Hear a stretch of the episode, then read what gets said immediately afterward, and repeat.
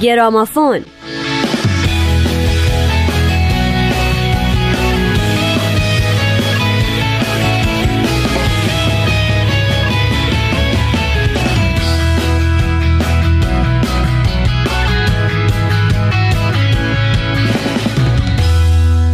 سلام. به گرامافون خوش اومدین. امروز باز به روال هفته های قبل می‌خوایم براتون از موزیکی جدید داستان اون و البته کمی هم از داستان زندگی خواننده اون آهنگ براتون بگیم. پس با من نیوشا راد و دوست و همکارم نوید توکلی همراه باشید.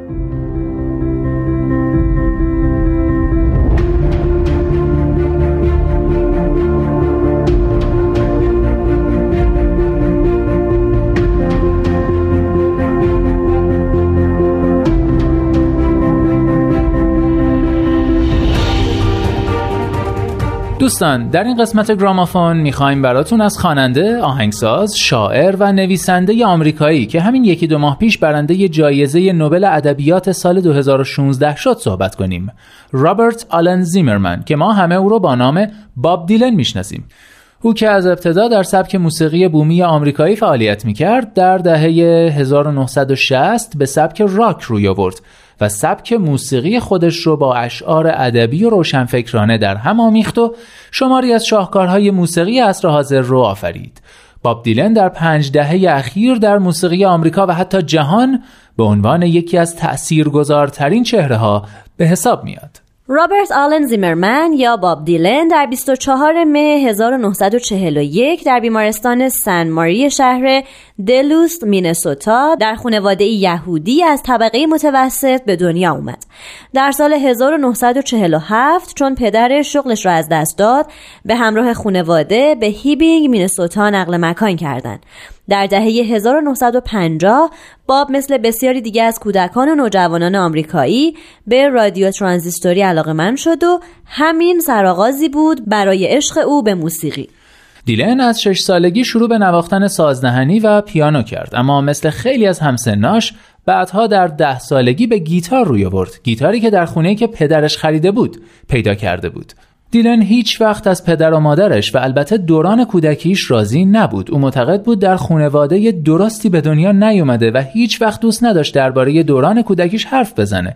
او در مصاحبه ای گفته که هیچ وقت دوران کودکی رو تجربه نکرده. دیلن میگه انگار یکی دیگه بوده که بچه بوده نه من. و به خاطر همین دوران نچندان خوشایند بوده که او در نوجوانی زادگاهش رو ترک کرد و حتی میگن به خاطر اینکه با گذشتهش ارتباطی نداشته باشه اسمش رو به باب دیلن تغییر داد.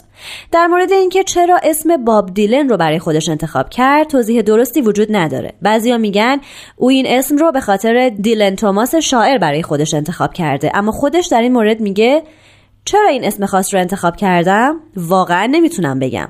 و این چیزها که در موردش می‌خونم واقعا اتفاق نیفتاده. این نام فقط یک روز به ذهنم رسید و انتخابش کردم.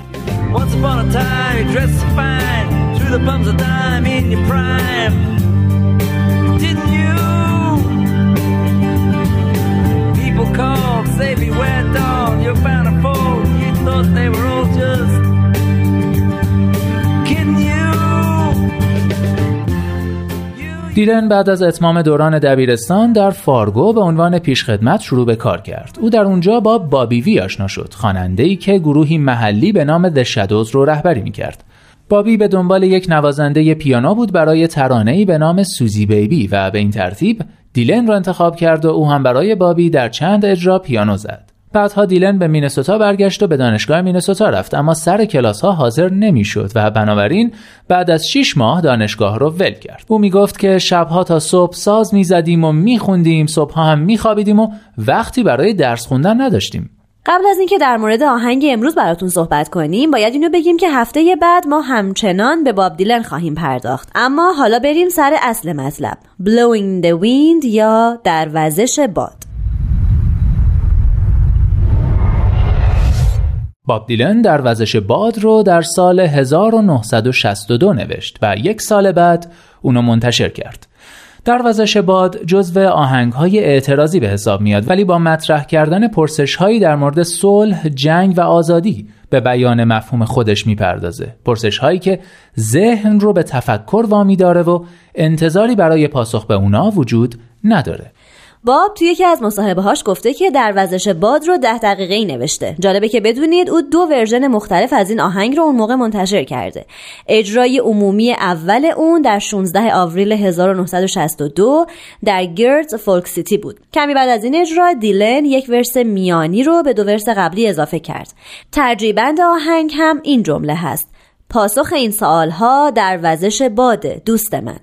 حالا اینکه منظور دیلن این بوده که جواب اونقدر واضحه که دقیقا جلوی روی ماست. یا اینکه کاملا برعکس منظورش اینه که جواب دست نیافتنی و غیر ملموسه. درست مثل باد بین علما اختلافه.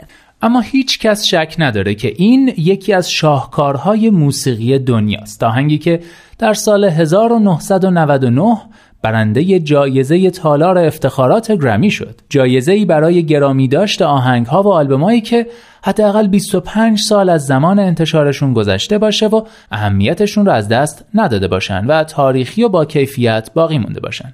علاوه بر این در سال 2004 در وزش باد در لیست 500 آهنگ برتر همه زمانها معرفی شده از سوی مجله رولینگ استون قرار گرفت با رتبه 14 چقدر دیگه مونده تا ما آدم ما واقعا آدم شیم؟ کبوتر سفید از چند دریا باید رد شه تا بالاخره یه جای آروم بگیره؟ تا کی باید تو پوتانگ شلیک شه؟ بالاخره اینا کی جمع میشن؟ پاسخ این سوالا در وزش باده دوست من.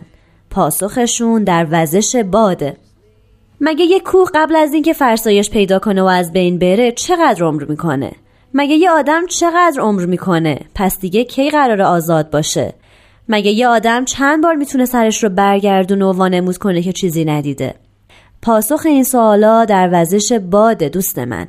پاسخشون در وزش باده برای اینکه آسمون رو ببینی مگه چند بار نیازه که سرت رو بالا بگیری؟ برای اینکه بتونی صدای گریه مردم رو بشنوی مگه چند تا گوش باید داشته باشی؟ دیگه چند نفر باید بمیرن تا بفهمیم که جون آدمهای زیادی گرفته شده. پاسخ این سالها در وزش باد دوست من. پاسخشون در وزش باده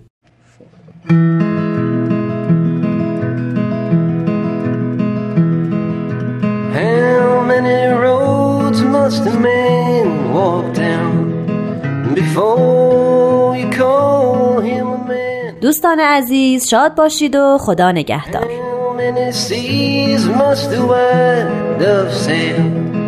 Before she sleeps in the sand. How many times must the cannonballs fly before they're forever banned? The answer, my friend, is blowing in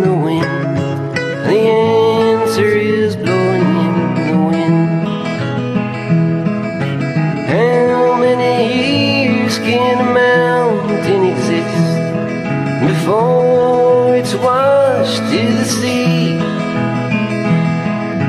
How many years can some people exist before they're allowed to be free? How many times can a man turn his head and pretend that he just doesn't see? The answer, my friend, is blowing in the wind. The answer is blowing in the wind. How many times must a man look up before he really sees the sky? How many ears must one person have before he can hear people cry? How many deaths will it take till he knows that too many people have died? The answer, my friend, is blowing in the wind. The answer is blowing in the wind. The answer, my friend. Is blowing.